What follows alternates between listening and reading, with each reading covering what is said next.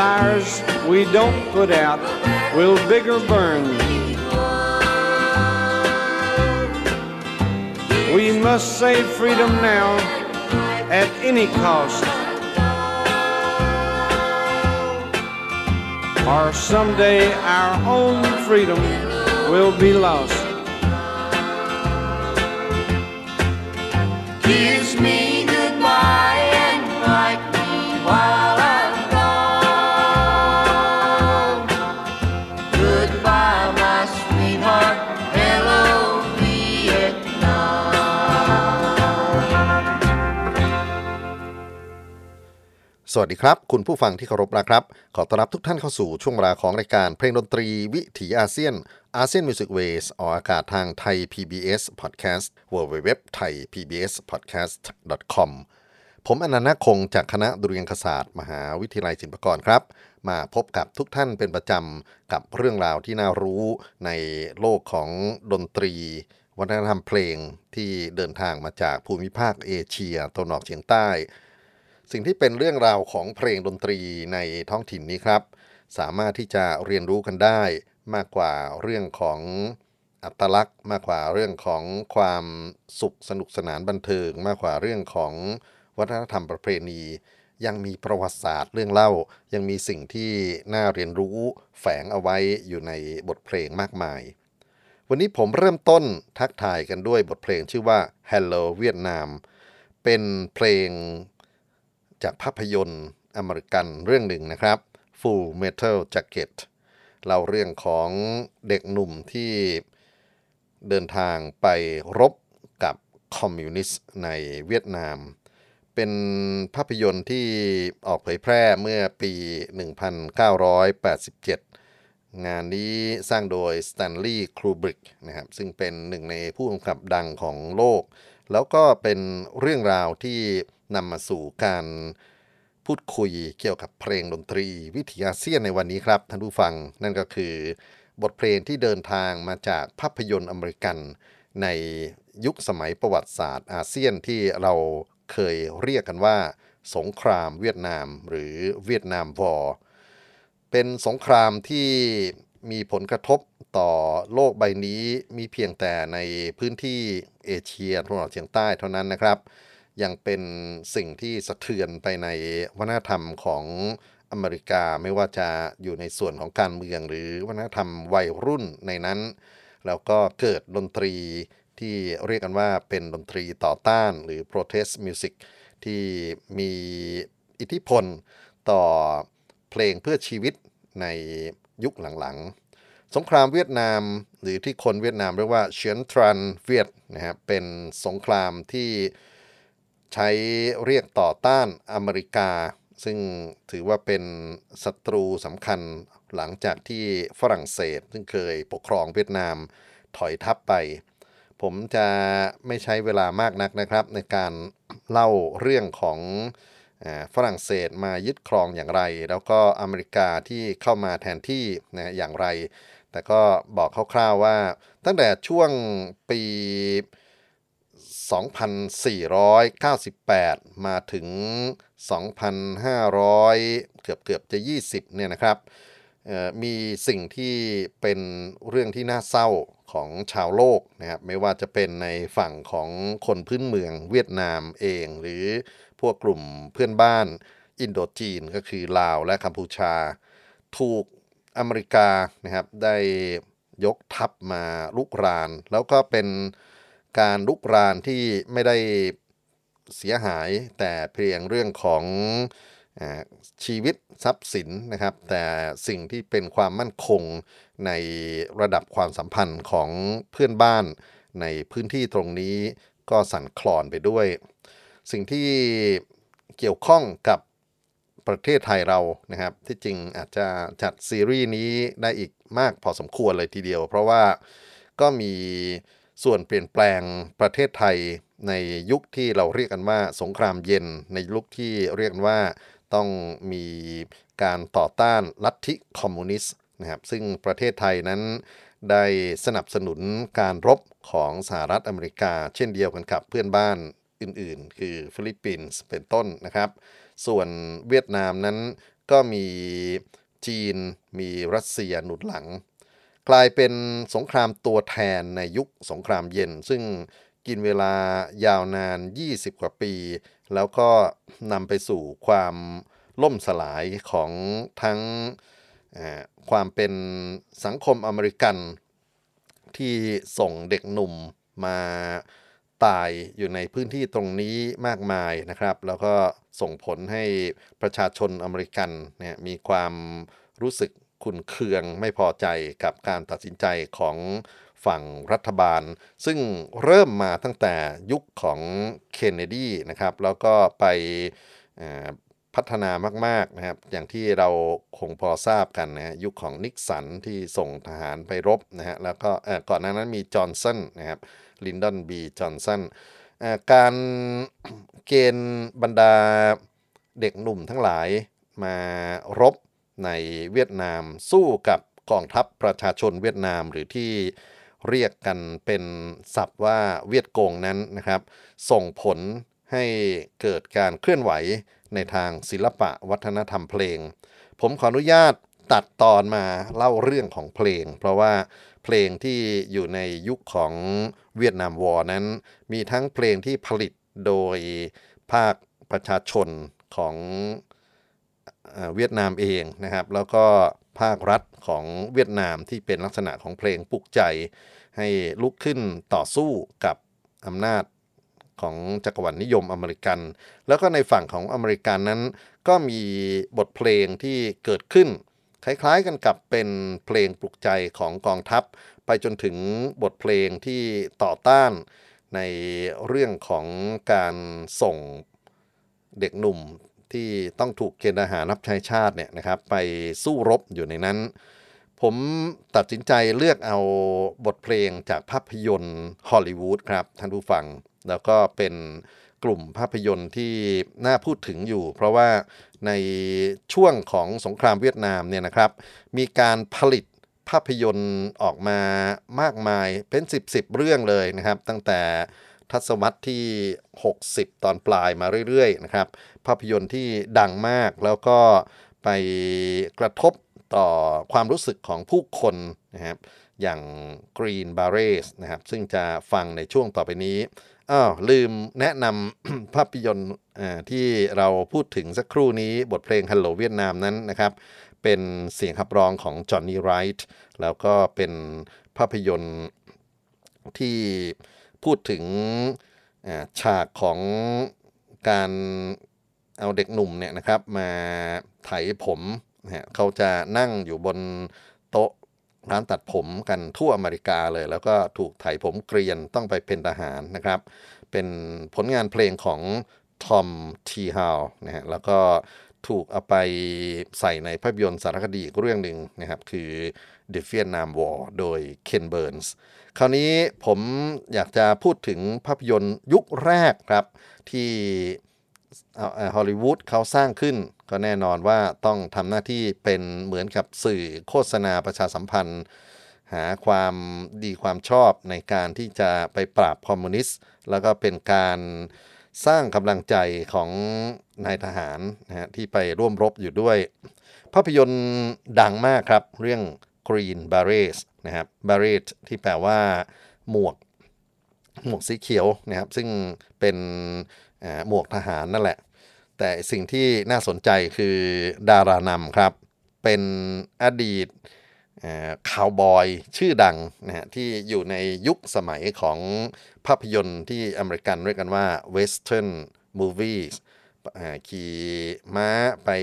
ไล่ยิงพวกอินเดียแดงนะครับ ถ้าเกิดว่าเราอาจจะคุ้นเคย พระเอกจอห์นเวนนะครับซึ่งเป็นวีรบุรุษในฉบับของพวกคาวบอย พวกนายอำเภอที่ไปสู้รบกับพวกโจรนนั้น มารับบทเป็นพันเอกไมค์เคอร์บี้นะครับซึ่งมาอ่าเป็นตัวแทนของหน่วยทหารพิเศษที่ไปปฏิบัติภารกิจในเวียดนามใต้ ภาพยนตร์เรื่องนี้ครับ เป็นภาพยนตร์ที่ถ่ายทำในเวียดนามเหลือเชื่อเลยนะครับ แล้วก็เป็นภาพยนตร์ดังมาก ๆ Green Beret ออกเผยแพร่เมื่อปี 1968 จอห์นเวนปรากฏตัวด้วยบทเพลงดังชื่อว่า Ballad of the Green Beret เราจะมาฟัง ซาว d t ทร็กจากภาพยนตร์เรื่องนี้นะครับ เป็นผลงานของมิคลอสโรซา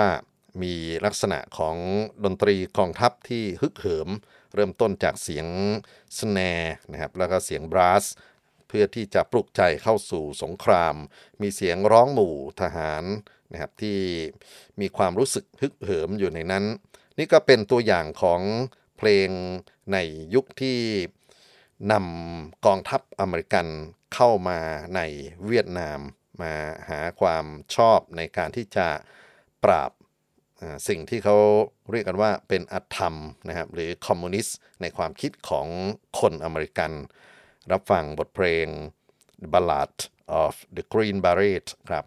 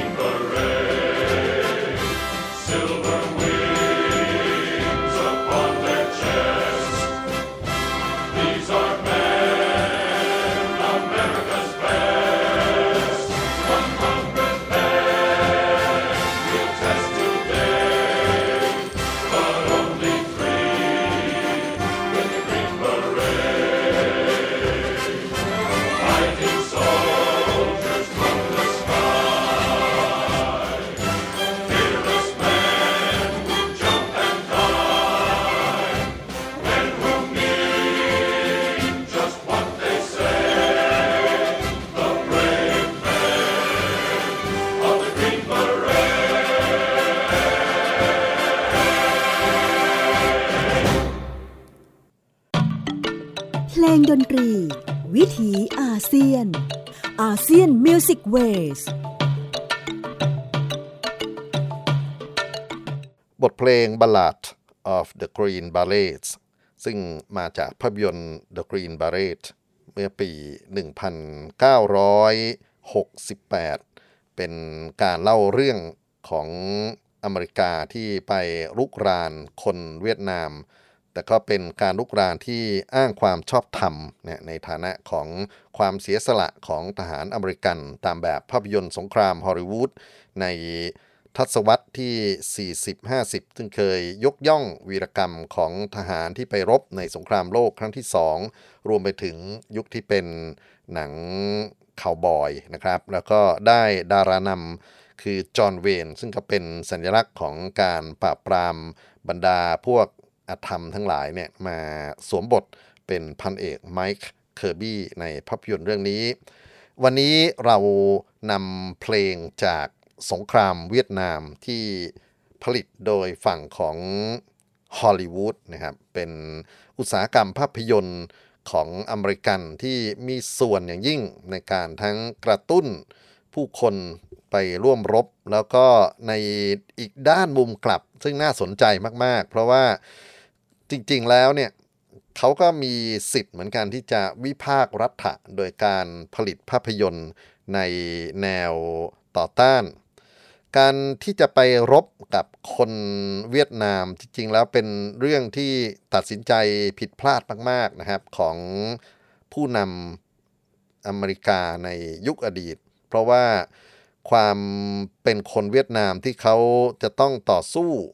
เป็นเรื่องศักดิ์ศรี เป็นสงครามของประชาชน แล้วก็มองอเมริกาเป็นผู้รุกรานต่างชาติ ที่สืบทอดมรดกเจ้าอาณานิคมที่ไม่แตกต่างไปจากยุคสมัยของฝรั่งเศสที่เคยมาครอบครองดินแดนอินโดจีน การตอบโต้ของฝั่งเวียดนามแน่นอนว่าผลิตเพลงออกมามากมาย แต่ว่าวันนี้เราเลือกเอาฝั่งของภาพยนตร์อเมริกันที่เป็นการ โต้ตอบการตัดสินใจของรัฐะนะครับ ย่างเข้ามาทศวรรษที่ 70 มีภาพยนตร์ที่มองเห็นความแตกต่างจาก Green Beret นะครับ แล้วก็เป็นเรื่องราวที่น่าพูดถึง เพราะว่าเขาใช้เรื่องเล่าของเด็กหนุ่มอเมริกันนะครับที่ถูกเกณฑ์ทหารไปนี่แหละ ก็มามองดูว่าการ ร่วมรบอยู่ในสงครามที่เวียดนามมันเป็นสิ่งที่ถูกต้องแล้วหรือ ภาพยนตร์ดังมาก ๆ ครับ เรื่องหนึ่งคือ The Deer Hunter นะครับ เมื่อปี 1978 ในภาพยนตร์เรื่องนี้พระเอกโรเบิร์ต เดนิโรแสดงนำนะครับ แล้วก็เป็นงานภาพยนตร์ที่มีบทเพลงดังจาก Deer Hunter ที่กลายมาเป็นคีตนิพนธ์สำหรับการเล่นคอนเสิร์ตอีกมากมายเลยทีเดียวภาพภาพยนตร์เรื่องนี้โดยคร่าวๆนะครับ ก็พูดถึงเพื่อน 3 คนที่ถูกส่งไปรบในเวียดนาม แล้วก็ถูกเวียดกงจับกลุ่มตัวเอาไปขังรวมกับเฉลยคนอื่นๆในแม่น้ำนะแล้วก็ถูกบังคับให้เล่นรัสเซียรูเล็ตก็คือเอากระสุน ใส่ในปืนพก แล้วก็เหมือนกับเล่นการพนันชีวิตกันเนี่ยให้ผู้เล่นผัดกันเจ่อยิงขมับตัวเองจนกว่าจะมีฝ่ายใดฝ่ายหนึ่งเสียชีวิตนะครับ แล้วก็เด็กหนุ่มทั้งหลายเนี่ยเขาเขาหนีกลับมาได้ แต่ว่ากลับมาอย่างชนิดที่สภาพจิตใจยับเยินนะครับดีฮันเตอร์เป็นสัญลักษณ์ของมนุษย์ในการล่ากวางเข็นฆ่าสิ่งที่ก็มีชีวิตเหมือนกันแต่ว่า เขาไม่รู้ว่าไอการฆ่านั้นเนี่ยมันส่งผลกระทบไปที่จิตใจเขาด้วยนะครับ แล้วก็บทเพลงที่อยู่ในฉากของการล่ากวางที่นำอยู่ในภาพยนตร์เรื่องนี้ก็กลายมาเป็นเพลงในความทรงจำของออสายซาวด์แทร็กฮอลลีวูดด้วยเหมือนกัน ชื่อว่าเพลง Cavatina บทเพลงนี้เป็นผลงานการประพันธ์ของสแตนลีย์มิเยอร์สนะครับแล้วก็ มีเสียงกีตาร์เพราะๆของจอห์นวิลเลียมส์บรรเลงประกอบอชื่อจอห์นวิลเลียมส์นั้นต้องบอกนิดหนึ่งว่ามีคนอาจจะเข้าใจสับสนกันนะครับ เพราะว่าคนที่ชื่อจอห์นวิลเลียมส์ที่โด่งดังมาก ๆ ในธุรกิจภาพยนตร์นั้นเป็น composer ครับ เป็นนักแต่งเพลงนะฮะเพลงดังของเขาเยอะแยะไปหมด Star Wars Superman Jaws อะไรพวกนี้นะครับ Fiddler on the Roof นะงานของจอห์นวิลเลียมส์ซึ่งเขาถือว่าเป็นผู้เฒ่ามหัศจรรย์ในอุตสาหกรรมภาพยนตร์ฮอลลีวูดแต่ว่าจอห์นวิลเลียมส์อีกคนหนึ่งเป็นนักเล่นกีตาร์คลาสสิก แล้วก็งานของจอห์นวิลเลียมส์ที่เริ่มปักธงในความรู้จักของคนฟังดนตรีกีตาร์คลาสสิก ก็มาจากภาพยนตร์ Deer Hunter ปี 1978 เอาละครับ เราจะมาขั้นกันด้วยฟังบทเพลงคาวาจิน่าจากฝีมือของจอห์นวิลเลียมส์นะครับ อันนี้เป็นแผ่นต้นฉบับเมื่อปี 78 ขอเชิญรับฟังครับ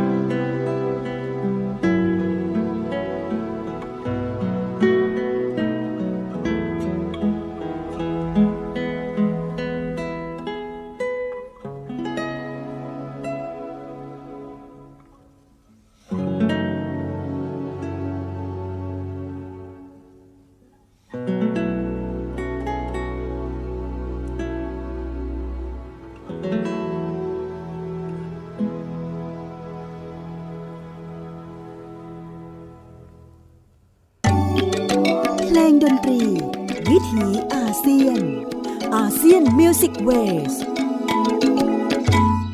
บทเพลง Cavatina ฝีมือการบรรเลงกีตาร์ของจอห์นวิลเลียมส์นี่เป็นเพลงประกอบภาพยนตร์ Deer Hunter ปี 1978 พระเอกโรเบิร์ต เดนิโร และนางเอกเมอรีลสตรีปนำแสดงนะครับ เป็นผลงานการประพันธ์ของสแตนลีย์มิเออร์สผู้กำกับคือไมเคิลชิมิโน ภาพยนตร์เรื่องนี้ก็เป็นอีกมุมหนึ่งในประวัติศาสตร์สงครามเวียดนามที่น่าเอามาศึกษาพูดถึงนะครับ แล้วก็ผลกระทบที่มีต่อจิตใจของเด็กหนุ่มที่ถูกเกณฑ์ทหารในเวลานั้น ยังมีอีกหนึ่งเรื่องนะฮะที่ผมสนใจมากๆ แล้วก็สร้างในช่วงเวลาใกล้ ๆ กัน แต่ว่าออกฉายหลังจาก The Hunter ปีหนึ่งนะครับ ก็คือ Apocalypse Now งานของ Francis Ford Coppola มีบทเพลงที่โด่งดังจาก Apocalypse เยอะมากเลยทีเดียว แต่ที่ผมสนใจก็คืออเพลงตอนจบท้ายเรื่องนะครับ ซึ่งมีเสียงขับร้องของจิมมอริสันจากวง The Door แล้วก็เพื่อนๆเขานะครับ มีใครบ้างเอ่ย มีจอห์นเดนสมอร์มีโรบบี้ครีเกอร์นะครับ มีเรย์แมนซาเร็กนะครับ แล้วก็งานเนี้ยนะครับก็ถือว่า สร้างความกดดันให้ชีวิตของจิมมอริสันไม่ใช่น้อยเลยทีเดียว ภายหลังศิลปินคนนี้ถึงกรรมด้วยการเสพยาเสพติดเกินขนาดนะครับ เรื่องราวของ Apocalypse ถ้าเกิดว่าบอกแบบเร็วๆ ก็คือเป็นการพูดถึงความหม่นหมองในหัวใจของ นายทหารในเรื่องนะครับรู้สึกมาจะชื่อวิลลาดเบนจามินวิลลาดนะฮะแล้วก็เขาถูกมอบหมายจากภาระหน้าที่ของกองทัพเนี่ยให้ไปสังหารเพื่อนนายทหารด้วยกันที่ถูกกล่าวหาว่าเป็นคนบ้านะครับ แล้วก็ต้องไปเจอกับเหตุการณ์ เยอะแยะไปหมดที่ทำให้จิตใจของเขาเนี่ยต้องกดดันรวมไปถึงต้องไปฆ่าคนพื้นเมืองนะครับที่ไม่มีความผิดแล้วก็ไปสังหารเเวียดกงที่ในที่สุดแล้วก็ก็เจอว่าเขาเขาฆ่าคนที่ต่อสู้นะครับเพื่อ ความรักชาติบ้านเมืองจริง ๆ มากกว่า แล้วก็สังหารผู้หญิงอะไรทำนองนี้นะครับเป็นงานที่ฟรานซิสฟอร์ดคอปเปล่าได้แรงบันดาลใจมาจากนิยายของโจเซฟคอนราด Heart of Darkness แล้วก็เอามาแปลงเป็น Apocalypse Now เราจะมาฟังอาจจะไม่จบนะครับ ต้องขออภัยด้วยเพราะว่าเพลงยาวมากๆ เพลง The End ของ The Door นะครับจิมมอริสันและคณะของเขา ก็ขอประมาณกลางๆเพลงแล้วเดี๋ยวจะจะเฟดแล้วก็จะเล่าเรื่องของเพลงที่มาจากสงครามเวียดนามในช่วงต่อไปครับ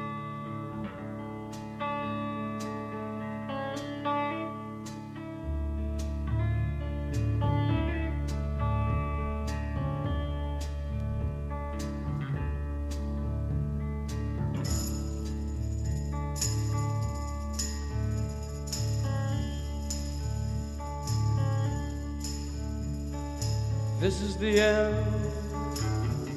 beautiful friend. This is the end, my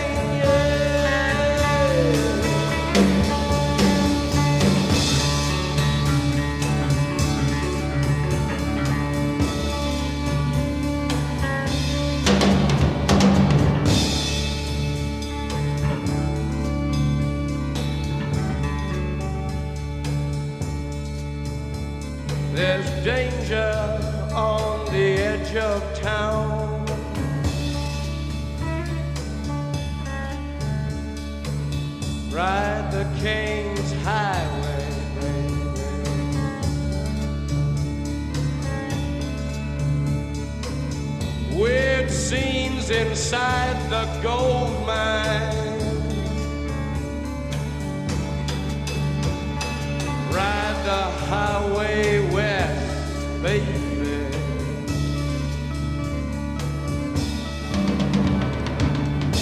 Ride the snake,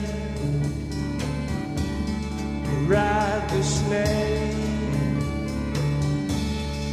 to the lake,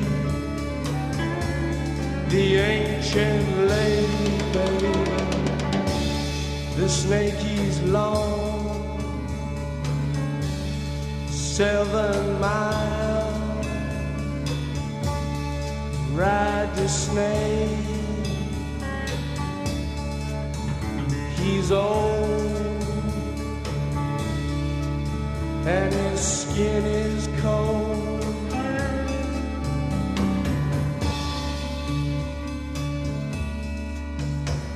The West is the best.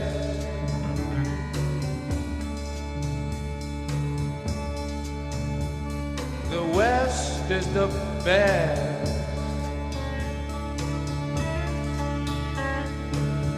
Get here and we'll do the rest.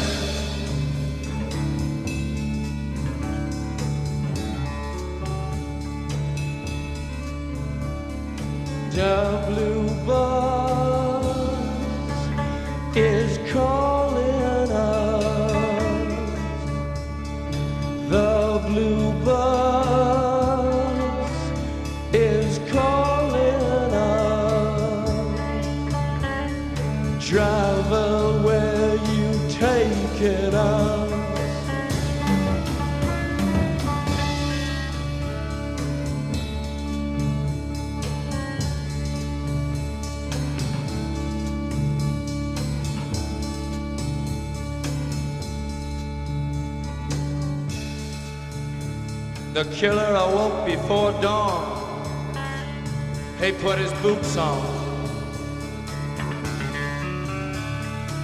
He took a face from the ancient gallery and he walked on down the hall.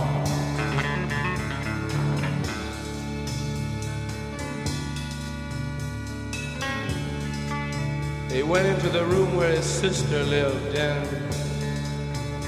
then he paid a visit to his brother and then he he walked on down the hall and, he came to a door. And he looked inside.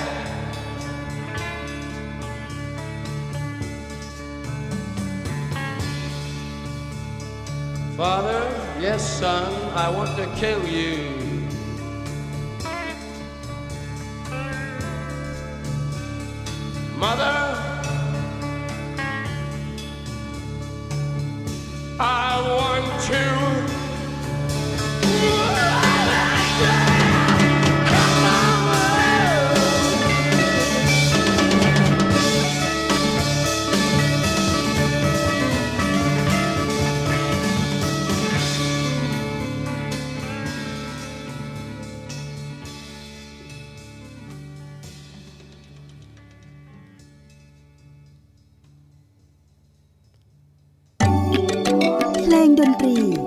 ถีอาเซียน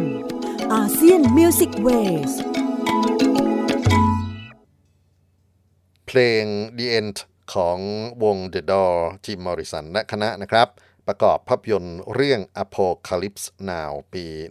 1979 สร้างโดย Francis Ford Coppola ขออภัยที่เปิดไม่จบมี 2 เหตุผล 1 คือเวลาเราค่อนข้างจำกัด เพราะฉะนั้นก็อยากจะเซฟเอาไว้เล่าถึงเพลงที่น่าสนใจในช่วงสงครามเวียดนามหรือเกี่ยวข้องกันครับ ภาพยนตร์ที่พูดถึงสงครามเวียดนามหลังจากที่จบไปแล้วนะครับ อันที่ 2 ก็คือบทเพลงนี้หลังจากท่อนนี้เป็นต้นไปมี F U C K เต็มไปหมดเลย เพราะฉะนั้นก็ขออนุญาตข้ามไปก็แล้วกัน อ่าเรามาถึงปีทศวรรษ 80 นะครับ ยุคที่โรนัลด์เรแกนเป็นประธานาธิบดี ภาพยนตร์โด่งดังมาก ๆ ของยุคนี้หนีไม่พ้นแรมโบ้ครับ ถ้าจำภาพของพระเอกซิลเวสเตอร์สตอลโลนซึ่งมีร่างกายกำยำล่ำสัน ผมยาวๆนะครับ ตาช้ำๆ แล้วก็สะพายอาวุธสงคราม Rambo First Blood ก็เปิดตัวจอห์นแลมโบพระเอกของเรื่อง นะครับที่เป็นนายทหารผ่านศึก แล้วก็ไปมีชีวิตที่สับสนมากๆนะฮะก็โดนทั้งฝั่งของกองทัพทั้งคนท้องถิ่นในอเมริกาไม่เข้าใจชีวิตเขานะฮะแล้วในที่สุดก็ก็ต้องโดนคดี แล้วก็มีทางกองทัพอเมริกันเนี่ยแหละ ไปติดต่อเขาบอกว่าถ้าเกิดว่าจะรอดพ้นคดีเนี่ยเขาจะต้องไปปฏิบัติภารกิจ ไปค้นหาเฉลยศึกอเมริกันที่ติดค้างอยู่ในสงครามเวียดนาม แล้วก็ท่านประธานาธิบดีจะให้อภัยโทษแรมโบ้ต้องโดดเครื่องบินลงไปในป่าดงดิบของเวียดนามนะครับ แล้วก็ไปช่วยเฉลยศึกออกจากที่คุมขัง สิ่งที่เหลือรอดมาได้นั้นก็เป็นความรู้ของทหารอเมริกันในการที่จะทำกับดักทำโน่นทำนี่ แล้วก็เหลือเชื่อคือหนึ่งคนนะฮะสามารถ ฆ่าเวียดนามได้ทั้งกองทัพว่ากันขนาดนั้นนะครับแลมโบหนีเข้ามาประเทศไทยนะฮะก็อยู่ในเรื่องของ First Blood นี้ด้วย บทเพลงที่มาจากชุดของ Rambo นะครับ งานหลักเป็นฝีมือของ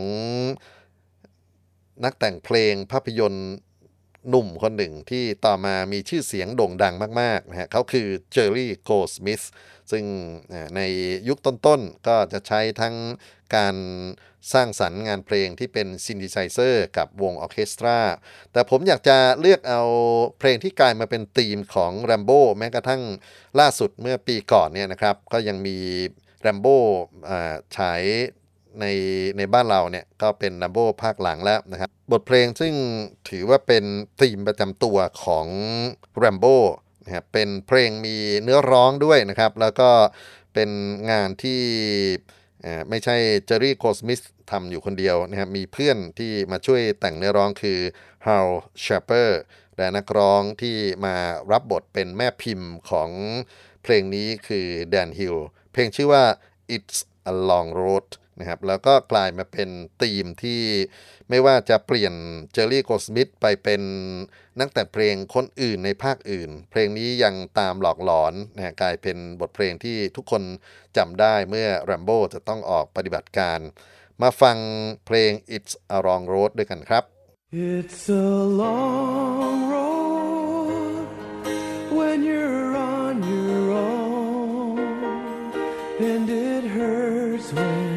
they tear your dreams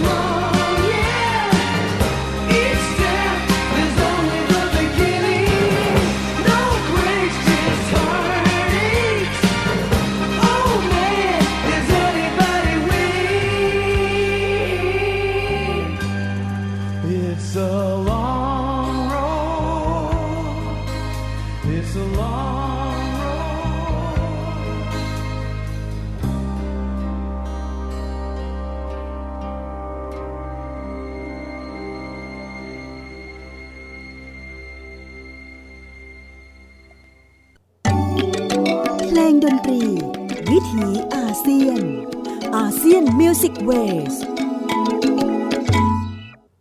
It's a Long Road บทเพลงที่กลายมาเป็น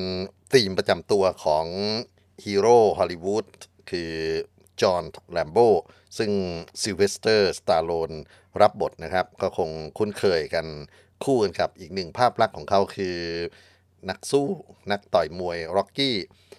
เมื่อปีก่อนเนี่ยผมก็ยังจำได้ว่าไปดูแรมโบ้ภาคชรามากมากแล้วนะครับ ที่เขาไปช่วย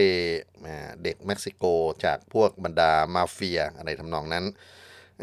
อีกเรื่องหนึ่งที่คงต้องพูดถึงนะครับ ก็เป็นภาพยนตร์ดังในปี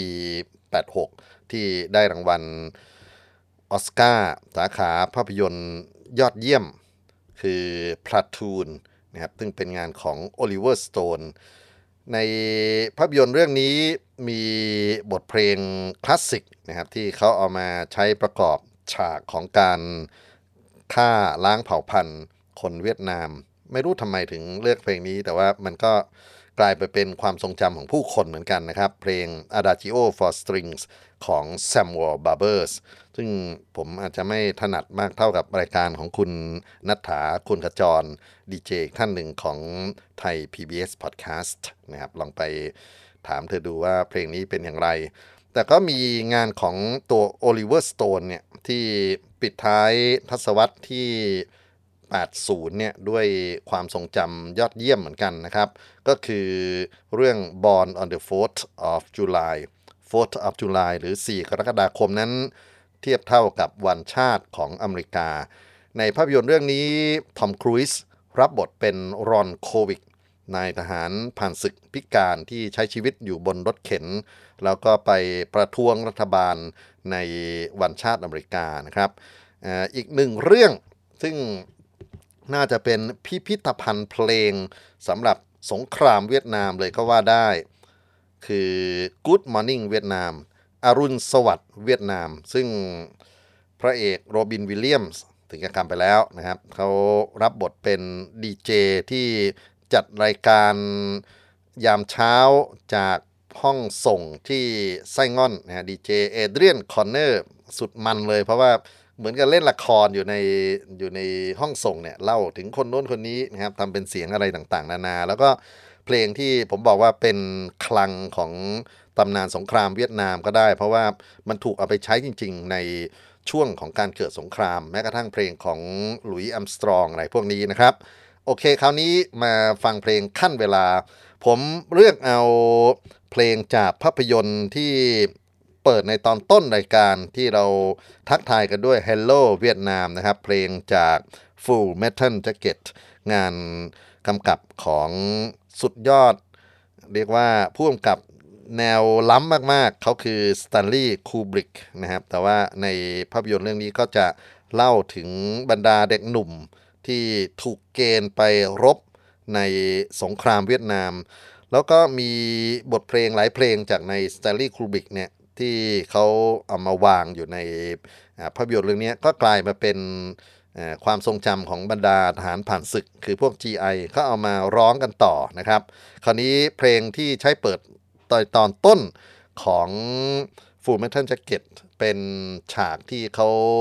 ฝึกทหาร ถ้าเกิดใครเคยเรียนรอดอ ก็น่าจะจำได้ว่าเราจะต้องวิ่งกันเป็นแถวเนาะแล้วก็มีครูฝึกเขาร้องนำตะโกนเป็นวักแล้วก็พวก ฐานเกณฑ์ หรือพวกรอดอเนี่ยก็จะต้องร้องตามนะครับคราวนี้ก็มาอยู่ในตอนเปิดเรื่องของ Full Metal Jacket กันด้วยรับฟังกันครับผม Aaron, get your hand down. Huh. Up, right, up, right,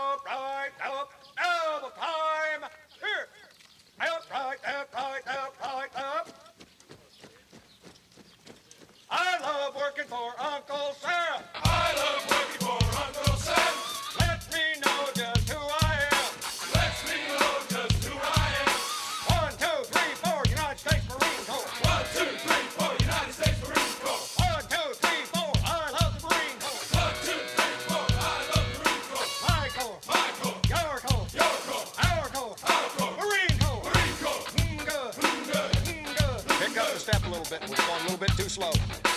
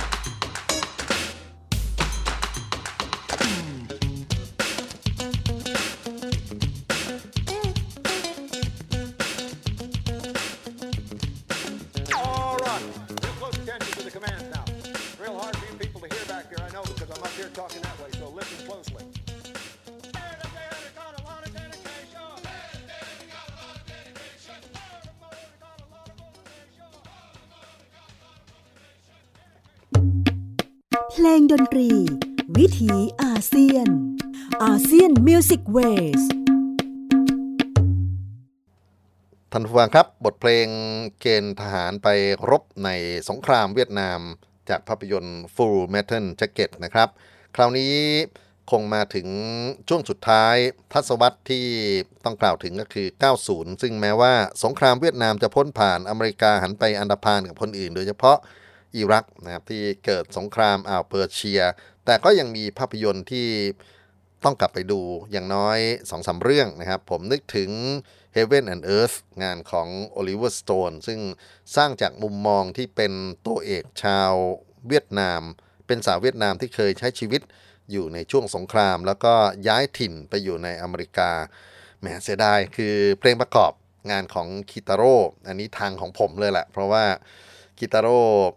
เนี่ยหรือว่ามีหัวก้าวหน้าญี่ปุ่นเนี่ยแกไปค้น เพลงพื้นบ้านเวียดนามหลายเพลงนะครับมาเรียบเรียงเป็นงานดนตรีไฟฟ้าใหม่ เอาไว้วันหลังครับ ขอปิดท้ายด้วยภาพยนตร์ประวัติศาสตร์ ที่พูดถึงสงครามเวียดนามในมุมที่เป็นทั้งเหลือเชื่อและออกไปในทางขบขันด้วยบ้างนะครับ งานของโรเบิร์ตเซเมคคิสสร้างมาปี 1994 และสร้างชื่อเสียงให้กับทอมแฮงค์เป็นอย่างยิ่ง ทอมแฮงค์รับบทเป็นนายทหารผ่านศึก IQ ต่ำนะครับแต่ว่ากลายมาเป็นบุคคลที่มีชื่อเสียงมาก ๆ นั่นก็คือฟอเรสต์กัมพ์มีฉากที่ฟอเรสต์กัมพ์ไปฟังแฟนของเขาร้องเพลง blowing in the wind ในบาร์นะครับ บทเพลงนี้บ๊อบเดล n นได้ประพันธ์ขึ้นในช่วงของการต่อต้านสงครามเวียดนาม แล้วก็ในฉากของ Forrest Gump นั้น ตัวเจนนี่เธอร้องด้วยลีลาของโจนบาเอส คู่ขวัญของบ๊อบเดล n นแต่ว่าผมอยากจะเอาเสียงต้นฉบับเดิมของบ๊อบเดล n นมาเปิดปิดท้ายวันนี้ แล้วก็ขอส่งความทรงจำไปยังสงครามที่เลวร้ายที่สุดอย่างหนึ่งในความรู้จักของประสบการณ์ตัวเองด้วยนะครับ แล้วก็ประสบการณ์ของเพื่อน ร่วมแผ่นดินอาเซียนด้วย ขออย่าให้เราได้พบกับสิ่งเลวร้ายที่เรียกว่า สงครามเวียดนามกันอีกเลย ปิดท้ายด้วย blowing in the wind ล่ำลากันไปกับเพลงนี้ครับ How many roads must a man walk down before you call him a man? How many seas must the white dove sail before she sleeps in the sand? Yes, and how many times must the cannonballs fly before they're forever banned? The answer, my friend, is blowing in the wind. The answer is blowing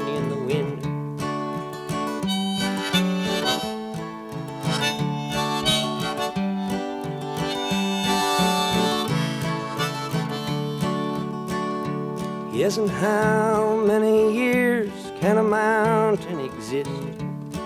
before it is washed to the sea?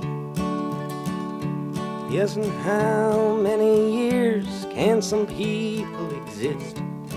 before they're allowed to be free? Yes, and how many times can a man turn his head and pretend that he just doesn't see? The answer, my friend, is blowing in the wind. The answer is blowing in the wind.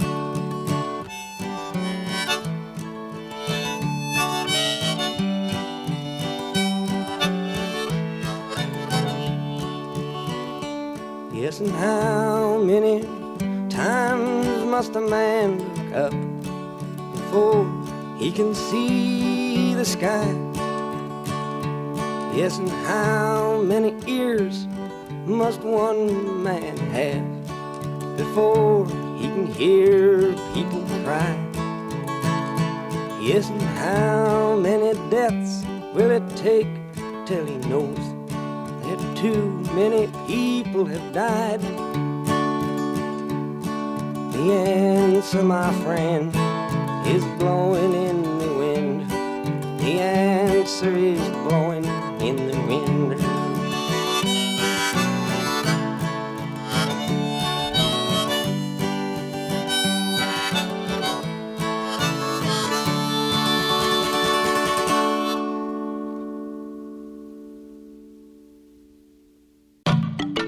Play เพลงดนตรี วิถีอาเซียนอาเซียนมิวสิกเวส